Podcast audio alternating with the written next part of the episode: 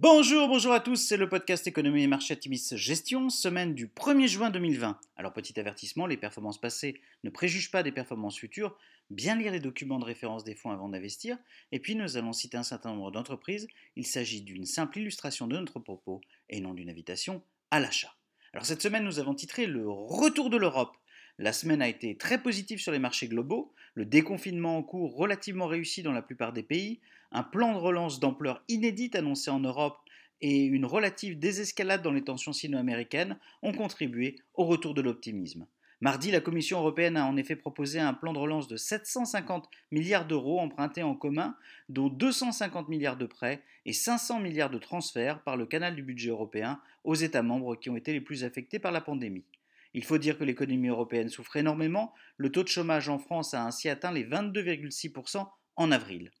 Un discours relativement modéré de Donald Trump quant aux sanctions prévues à l'encontre de la Chine, retrait de l'OMS, suppression du statut spécial de Hong Kong, mais pas d'indication quant à un éventuel retrait des négociations commerciales de phase 1, aura rassuré les investisseurs en toute fin de semaine et donne de l'élan au marché européen en ces débuts de semaine. A noter, l'écart de news flow entre les deux continents permet à l'euro de s'apprécier de 1,85% sur la semaine contre le dollar US. Sur la semaine, très belle semaine, le CAC 40 progresse de 5,6%, le SP500 de 3% et le Nasdaq progresse de 1,8%.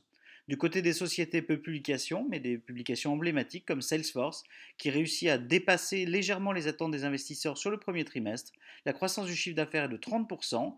Le groupe voit sa marge opérationnelle malheureusement baisser de 13,1% suite aux impacts du Covid-19.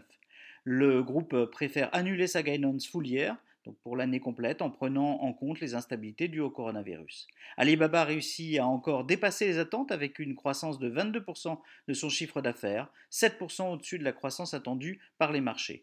Le groupe achève ainsi son année financière 2020 avec une croissance de 35%.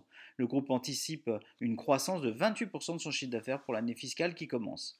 A noter du côté des réseaux sociaux, après un avertissement pour un message trompeur, Twitter a signalé un tweet de Donald Trump pour apologie de la violence. Le président américain a dans la foulée signé un décret visant à limiter la protection des réseaux sociaux et la latitude dont ils bénéficient dans la modération de leur contenu. Un dossier à suivre en cette période électorale US particulièrement tendue.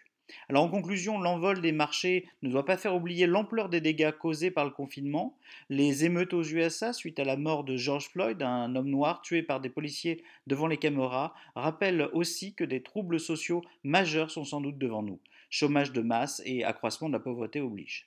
Le dossier des émeutes américaines continuera sans doute à faire la une de l'actualité ces prochaines semaines, le racisme permanent dont fait l'objet les minorités noires étant un sujet d'ampleur qui ne semble malheureusement pas trouver d'issue.